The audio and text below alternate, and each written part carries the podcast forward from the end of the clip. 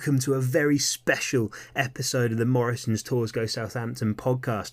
And it's kind of stepping aside from Morrison's Tours today because in this exciting new series, I'm going to get the opportunity to meet, virtually at the moment, of course, and talk to experts in a particular site around Southampton or the surrounding area.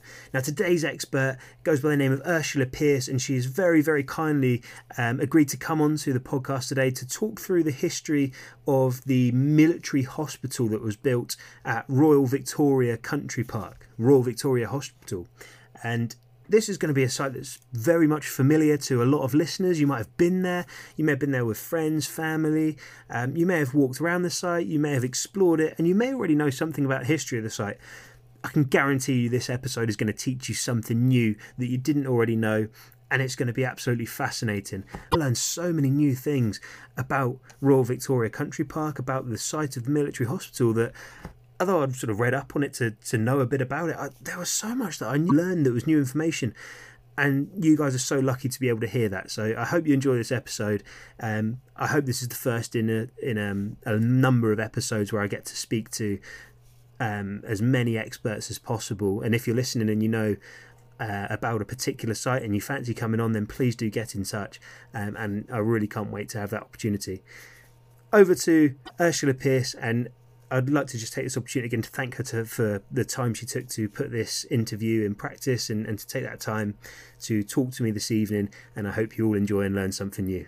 Take care and enjoy the interview.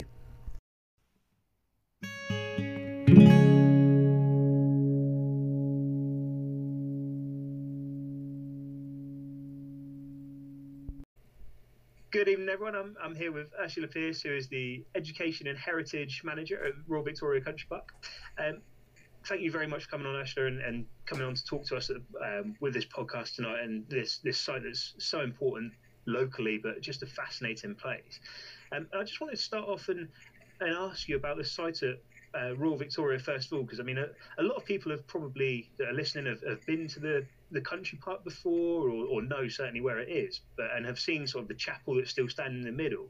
Um, some may know that that was the site of a, a, military hospital. Some that might be new information to. But I just want to start off by asking you sort of how, why, and and when the site at Royal Victoria was chosen to become a military hospital. Yes, actually, people often say, you know, why did they build a church in the middle of the fields there? And of course, they didn't, did they? I mean, as you said, the, the ch- chapel was at the heart of the Royal Victoria Military Hospital, and that really came out of the conditions that were experienced by the soldiers during the Crimean War. So that 1854, 1856, that bit made really famous by Florence Nightingale, and the reports that came back in the newspapers about the appalling conditions in the hospitals out in Turkey. Um, and it was really interesting that uh, Queen Victoria and Prince Albert in 1855 went and visited convalescent soldiers that had been brought back to the UK and were being cared for at the converted barrack hospitals um, in Kent, in, in places like Dover and Chatham.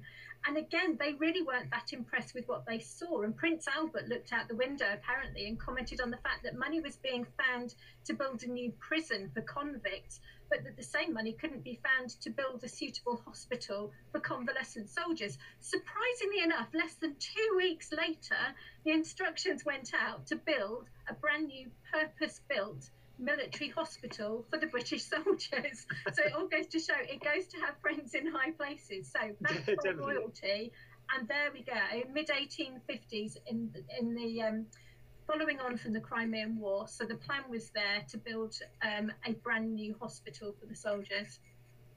Thanks very much. And you mentioned about sort of the, these hospitals over in Turkey and, and in the Crimea that were absolutely sort of appalling. What, what about those hospitals made them such horrible places to be in? The, the real difficulty was, I mean, it was it was overcrowding, you know, for, for a lot of it. It was sort of um, overcrowding in the in the hospitals in terms of not enough beds.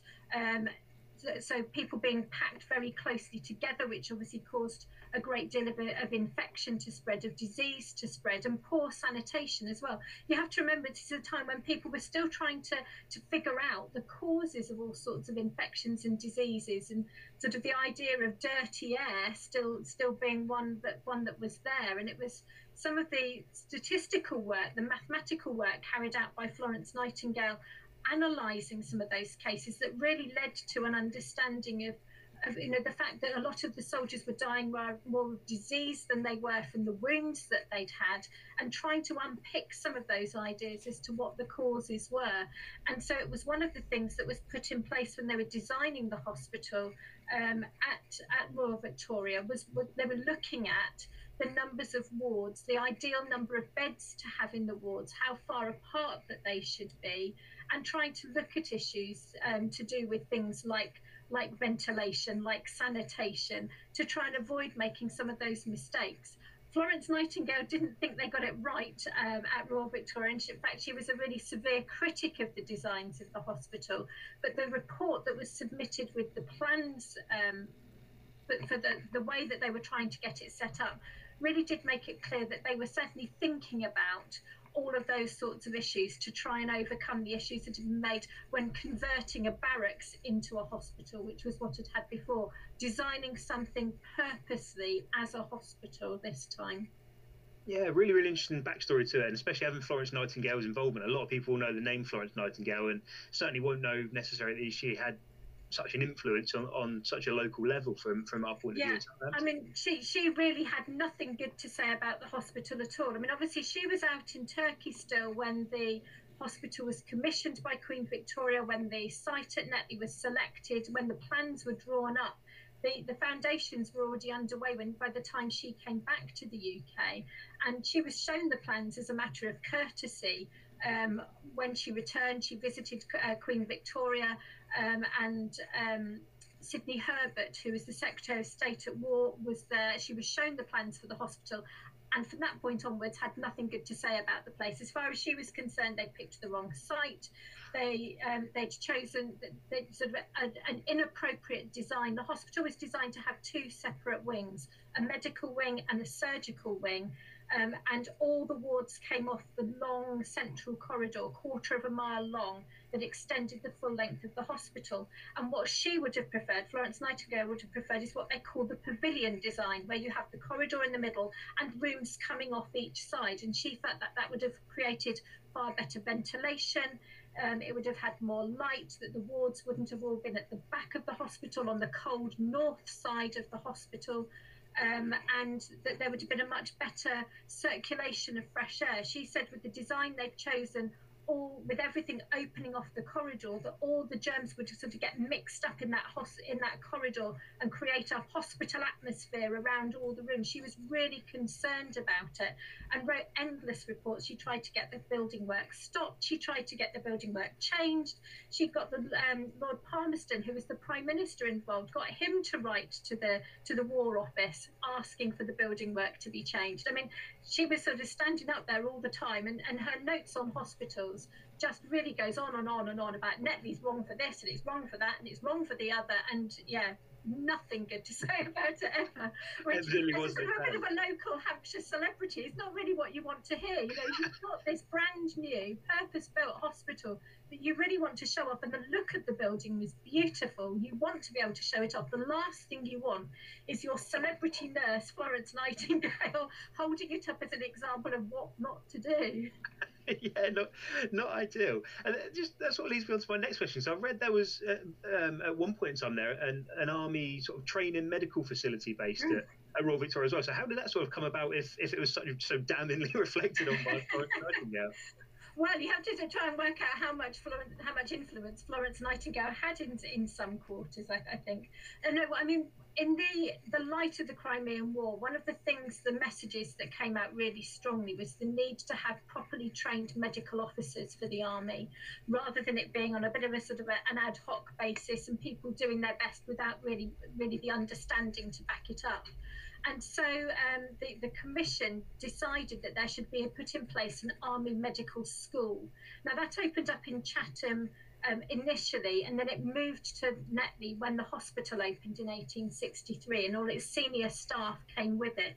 And so that looked at training people in military medicine, in military surgery, in hygiene, and in pathology to get that real all round training that would equip them to go out to wherever the British Army was sent. And obviously, at the height of the British Empire, you'd got people in parts of Africa, India, all over the world they were coming across all sorts of new diseases, um, new infections. There were um, wounds from the battles that were that were taking place. So they really needed to be equipped to deal with all of those. And it was at Netley that they got the foundations for that training. So they'd already done um, their their um, degree in, in medicine or and and qualifications in surgery before they came to Netley, but it was just like an intensive course that put them through what they were going to need as military medical officers.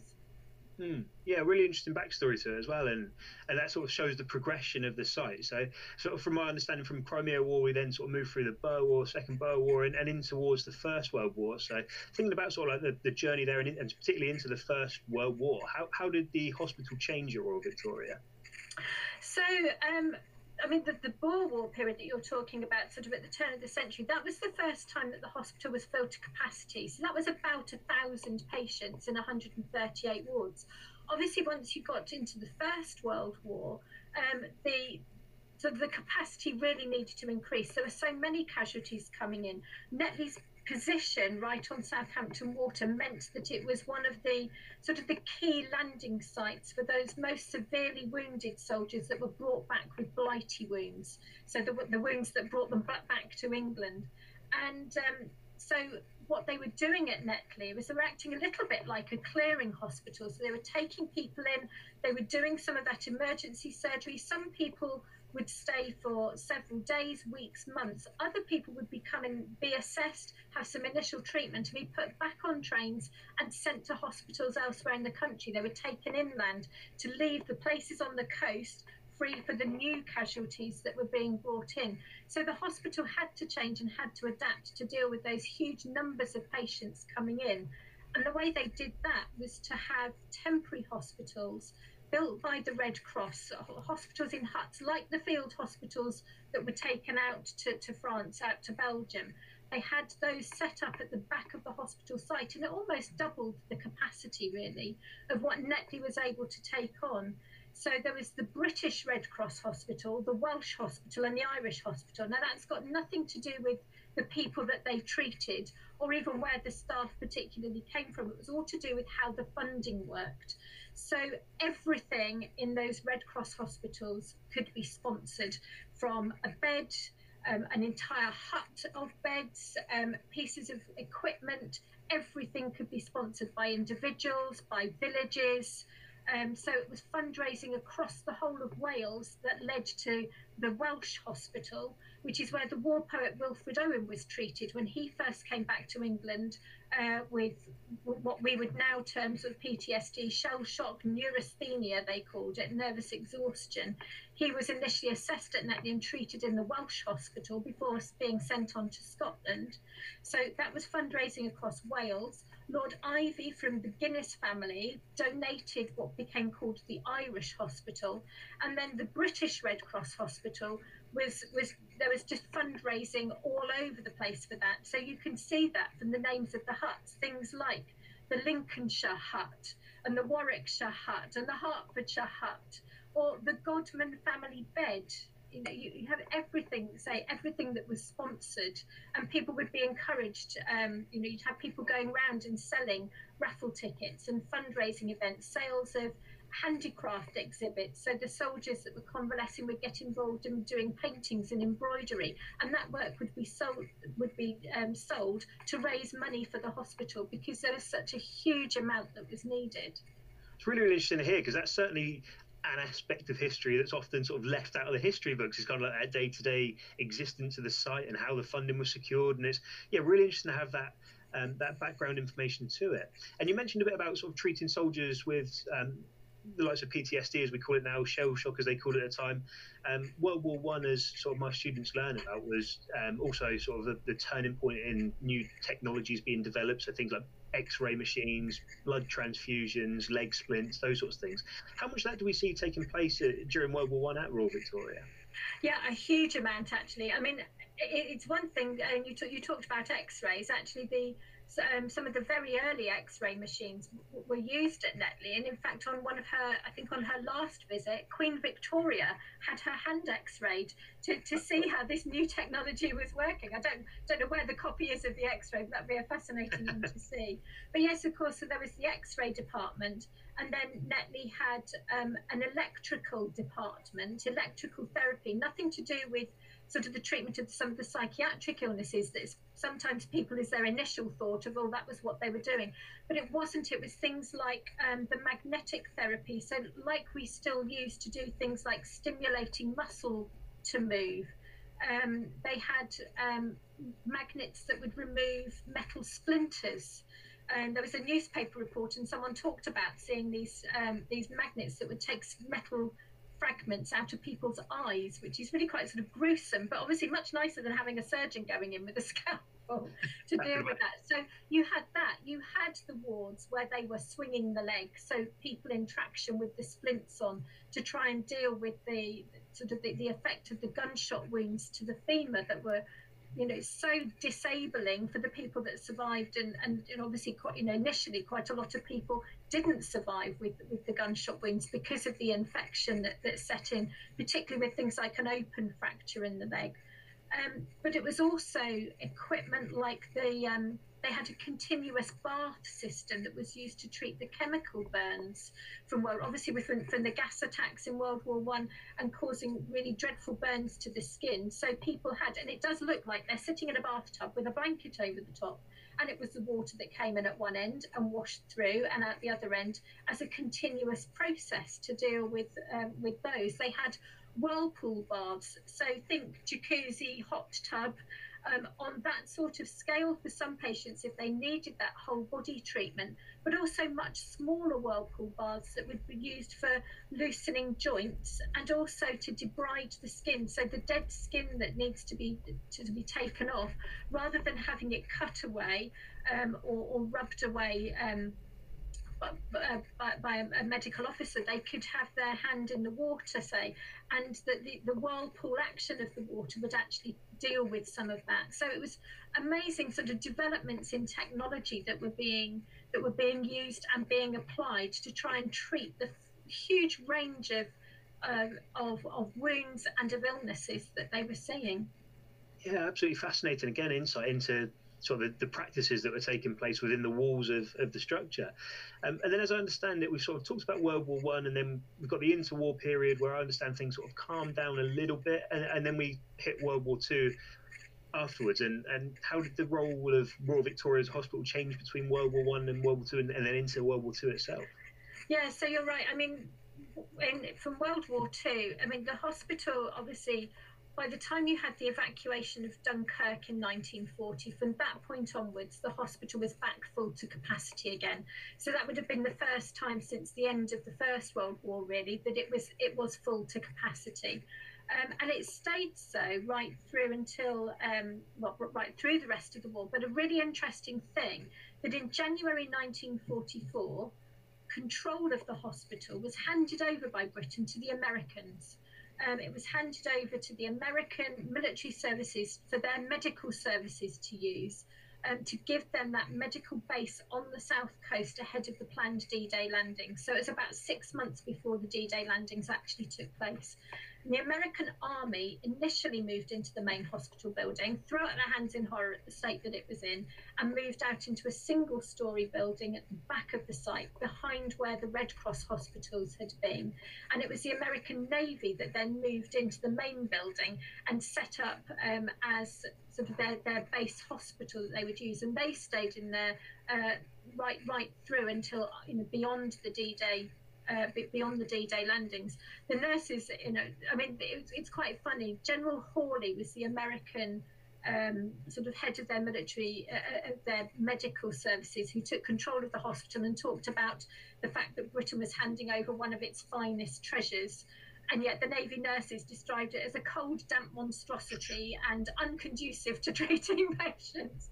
You know, the, the difference between the, the sort of the, the, the, appearance on the surface of this beautiful building with what it was actually like to work in and the condition that the building was in. There was a, a huge amount that the Americans had had to do. I mean, Netley hadn't had any bomb, direct bomb damage um, all through the Second World War. But what it did have was sort of the the fallout, if you like, of the, of the bombing that took place in Southampton. So there were broken windows and tiles missing from the roof, and so a lot, it was quite generally run down. They needed to bring in all sorts of equipment to build, bring it up to a good standard which they had done by D Day. And the Navy nurses talk about the fact that in the lead up to D Day, they knew that something was happening. Southampton Water was so busy with all the ships, obviously being right on the on the water, you could see everything that was going on.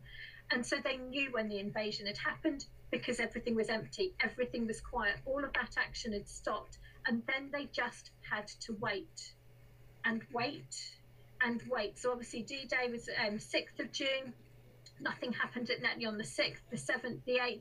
Handful of patients started coming in on the 9th and 10th. And then on the 11th of June, so D Day plus five, that was when things really started to happen. Ambulance after ambulance arriving with um, patients from Omaha and Utah beaches in particular. 400 patients admitted in 24 hours on the on the 11th of June, and then more in the days afterwards. So they had the operating theatres going around the, around the clock. They'd set up additional operating theatres. They um, trained people to be able to work in those, and they carried out 141 operations in just one 36-hour period, which is a staggering number to do with people bringing coffee and cheese sandwiches and things into the operating theatres for the staff because no one wanted to go off duty while there were so many patients to treat. So it was really, you know, quite an amazing experience. And so, but all controlled by and run by the American military rather than the British. So we'd, we'd handed all of it over to, to them to use. And it was only in, in July 1945 that actually Britain took the control of the hospital back again.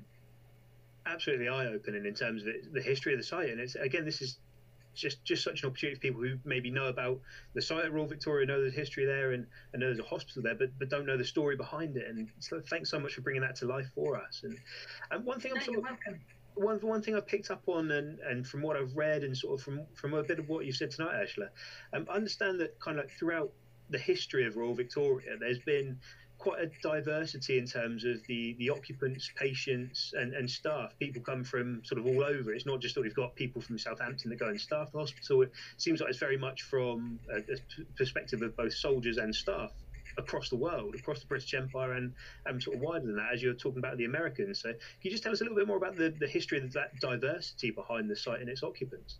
Yeah, I mean, absolutely. So the, the hospital, because it was run by the Royal Army Medical Corps, any member of the Royal Army Medical Corps could be posted to Netley in the same way that, that, that soldiers today, you know, will be posted to a particular military base. People were posted to Netley. You didn't just go there because you were because you were lived locally. My grandfather um, lived up in Leicester, and he was posted with the Army Medical Corps to Netley in the Second World War that's not anything to do with my, my, being there at the site now. When I grew up, somewhere completely different. But it's really interesting that say he came from the Midlands and worked there. And anyone who watched um, Who Do You Think You Are with Jodie Whittaker, uh, that was shown uh, last year, her great uncle who came from Lincolnshire came and worked at Netley as well. So people would come from right across across Britain to, to work at the hospital, just depending on, on how their posting happened um, to the site.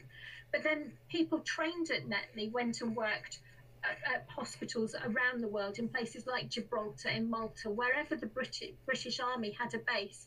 And of course, that has meant right from the word go as well that people of those nationalities have also come back to work at Netley and um, and as patients as well. You know that those fighting with the Empire Commonwealth forces in the two world wars came back to Netley for treatment. So uh, there were um, um, people like the, the there was a large number of Indian soldiers and Nepalese, um, people from Australia, New Zealand, Canada. All of those forces came, if they were wounded, were brought back to Netley for treatment. There were also some German prisoners of war who were brought to Netley for treatment in the First World War. Um, also, in the First World War, when Japan was part of the, the, the, Allied forces, a contingent of Japanese Red Cross nurses came. They, they were held up as the example of, of you know, best practice, really. Um, in nursing, and they came to act as, as sort of as mentors and to work alongside some of the British. So that started then. Um, you know, really continuing on from what had happened in the Victorian era, continued through the First World War, and obviously then in the Second World War. You know, we said we've talked about the Americans that came and worked here, and again, it was you know patients of all nationalities were brought back for treatment. It was. It was, say it was one of the, the key places that people were brought to when they had those serious wounds um, particularly in the two world wars that, that, were brought here and so they could, could literally come from anywhere in the world yeah, and, and, it is fascinating to explore that diversity in the history, and, and you know, again, it's so significant for the local area. And, and, one of the other places that I'm aware of that exists at Royal Victoria that some people may have sort of walked to if, if they have been towards the back of the site are the Commonwealth war cemeteries that are there, the military cemeteries. And um, I know from sort of experience at, at, the school I teach at, we run a trip annually to go and see the um, the Commonwealth war graves over in Belgium and, and northern France in the First World War. Um, some people might not be aware that that's on their doorstep as well. So, is there anything you can tell us about the sort of the um, the significance of, of those war cemeteries and, and a, and a little bit more about how they came about and maybe some whose graves are there? Yeah, sure. So Netley's had a cemetery as long as it's had a hospital. So initially, the cemetery that was there was for to, to bury people who had perhaps been patients that had died, or staff in the hospital and their families. So there are a number of, of graves from from that era, sort of that late Victorian era of the hospital. Not all of them with headstones. People couldn't always afford them, so a lot of those graves are unmarked, but we know that they're there. But then, of course, yes, with the the First World War, there are um, just over 600 burials from the period of the First World War that are now looked after by the Commonwealth War Graves Commission and 35 from the Second World War. Obviously, in the First World War, it was much, much harder for people to. Uh, to, to, have uh, the, the, bodies of their of their loved one taken back home. It was also very expensive. You know, they were charged per mile to have the bodies take, taken back home which is why we've got a, a, much larger number of them in the cemetery. And they're, they're organised sort of by religion. So there's a, a Roman Catholic um, area of the cemetery. There's one for um, sort of the, the, the, Church of England um, type burials. There's one for non-conformists, so sort of Methodists. They're, they're all sort of in these sort of neat little sections, really, and then done by date order. So it's it's always quite easy to, to find a burial when you want to. When I say it's always quite easy to find a burial, it's much easier now, actually, thanks to some, thanks to some students from Wildern, because a few years ago I did a project with a group of students, and they actually mapped the cemetery for us and recorded which burial was in you know, which number headstone in which row. So it's now much easier for someone to come and say to us, "Oh, I'm trying to find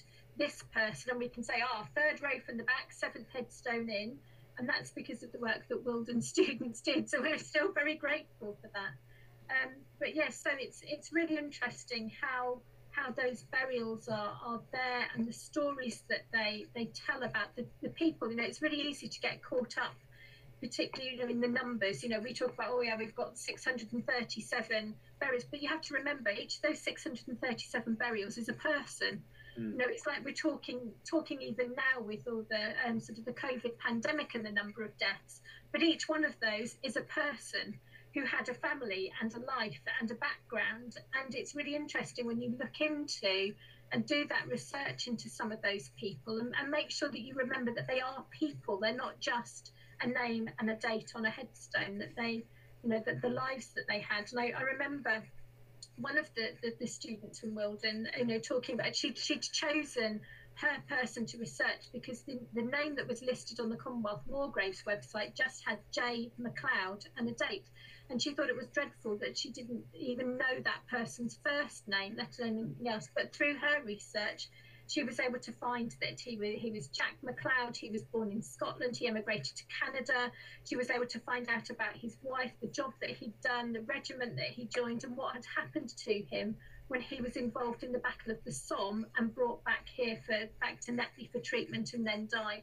And it was, you know, she, it, he really did come come back to life again, if you like through the, the, through the work that was done. And I think that's a really important thing to remember when you go go down to the cemetery. It's a beautiful place to go to, but I think it's the stories of some of the people that, that are there that's the really important thing. And so just remembering that they are real people and not just a, a name and a number.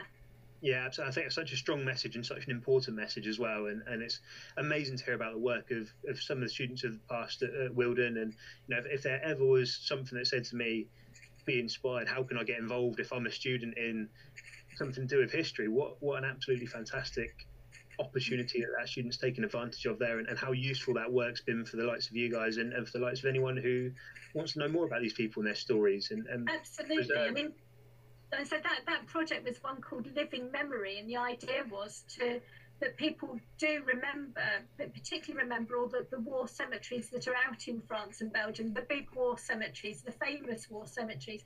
But actually, we've got people that were that were that died back in this country. We have our own war cemeteries, and it's really important that we don't forget the ones that are on our doorstep, just because they're not as as big and well known as as the ones abroad. Yeah, thank you so much for that, and and yeah, lovely, lovely to have that message.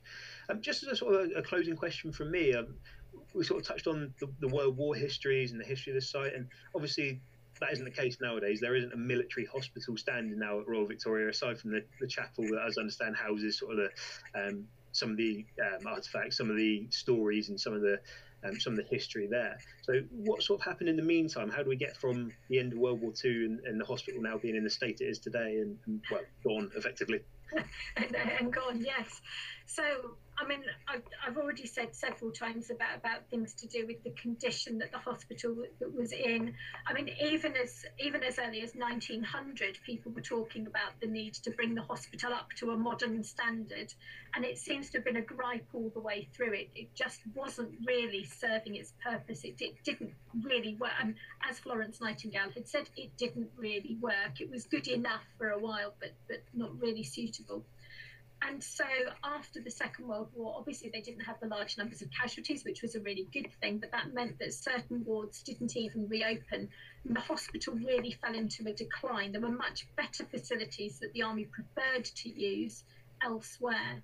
Um, and so the decision was made by 1958 that, that they would move out of the out of the main hospital building and really decide what to what to do with the site. In fact, some of the last patients at the hospital weren't even British soldiers; they were Hungarian refugees in 1956, and they were being looked after by the Red Cross rather than by anyone to do with the British military. They just were using the site. Um, so the, the, the, patients moved out in 1958, and the army were trying to decide what to do with the building. Um, and meanwhile, of course, it was just becoming more dilapidated. There was a fire in the central building in one of the wings in 1963, and then flood damage caused when pipes froze and burst that winter. At which point they just decided they'd, they'd had enough. Um, there'd been all sorts of incidents and things, and they just decided to to knock the whole thing down. Um, and it's not something that they would be able to do now. And obviously, we've got the, the chapel is now a listed building, and and now the whole building would have been been a listed building, but it wasn't at that point. That wasn't really really a thing. Um, and so, yeah, the whole thing just got demolished. The, the, only reason that the chapel is there is that somebody decided that the fact that Queen Victoria had had worshipped in the chapel, that when various other members of the royal family had been really heavily involved with the site and visited the site, that that somehow made it a royal chapel. It's not a designated royal chapel, but we'll take it. it's good enough. If that's the reason why we've actually got the chapel today, then you know I'm happy to, to, to go with it. It's, it's it's not really a royal chapel, but but that was the reason that was used to, to for that not to be knocked down with the rest of it. And I'm just really pleased that that that is what we've got. You know, there's there's a, a few other a couple of buildings, but that's yeah, that's all that's left of the, the the beautiful main building of the hospital. Yeah, thank you so much for that. I mean, it, we've got a limited amount of time. Obviously, we can't necessarily cover absolutely everything about history. So I'd absolutely encourage anyone who is listening to go and and find out more. Go and ask questions. Go to libraries. Go online. Go and, and I think HantsGov potentially is it. HantsGov website have um, some fantastic resources and, and bits and pieces you can access online to find out more um, and, and and more in-depth detail about the site. And, and absolutely in a post-COVID world, if we get get to that stage and people are listening still, then um, yeah, post-COVID world, go go to Royal Victoria and, and absolutely sort of just embrace the history that's around you. I think and go to the cemetery and pay your respects and just be around the site and yeah, just just know what history is around. Um, that, that's fantastic. Thanks so much for everything you've sort of spoken to us about tonight, Esther. It's so eye opening for me, and I'm sure it will be for anyone who's listening as well. Um, just before we sort of close off for this episode, is there anything we've not spoken about about the history of the site that you feel we need to cover and should be covered before we move on? I think the only thing to remember is the fact that actually Netley had its own separate hospital, the psychiatric hospital. We, we haven't talked about that at all, but I mean, it was really important, particularly in the First World War. But it was also, that's the part of the site that stayed open the longest um, um, from the Second World War onwards. In fact, that didn't close until sort of 1978, 1979 and you know we, we get tied up in the idea we, we think about with, with soldiers and um, psychiatric illness that we're, we're sort of talking PTSD and shell shock. But actually those hospitals dealt with an, an, awful lot of other things as well. So it was it was everything from sort of alcohol and drug abuse but through to things like depression anxiety phobias that they were treating there. And that's another really interesting part of the hospital's history. And the bit that actually takes Netley to something that's not just for the for the British Army, because actually that part of the hospital was used to train the psychiatric nurses from the, the Army, the Navy, and the Air Force. So all three of the British military services had their training there, and I think it's say it's. An, an, I wouldn't say an underrated part of the hospital, but it's certainly the more forgotten part, really, of the hospital. If one focuses on the, the, two world wars, which you know quite rightly that's when the site was at its biggest and probably its most valuable. But actually, there there was an awful lot of, of work that, that went on into to a whole range of of, of mental illnesses, the, the, psychiatric treatments and things, um, are much wider than, than you might initially think of when you're when you're looking at them. That's just something to bear in mind. Yeah, absolutely, and that's kind of what I want to achieve with this podcast overall: is those stories and those elements of history that we shouldn't forget about that are local history that are important to preserve that memory and you know to hope that by opening people's eyes to that whether it's through a podcast whether it's by visiting the site and, and however we do that then to be able to keep that alive. And yeah i think thanks so much for sharing that as well. Um, yeah that, that's kind of it for me tonight I so thanks so much for your time to to come onto this yeah, podcast thanks very much. Thank you. history. Really really appreciated. Um, and we look forward to learning more about the site in future i'm sure. Thanks very much Thank you.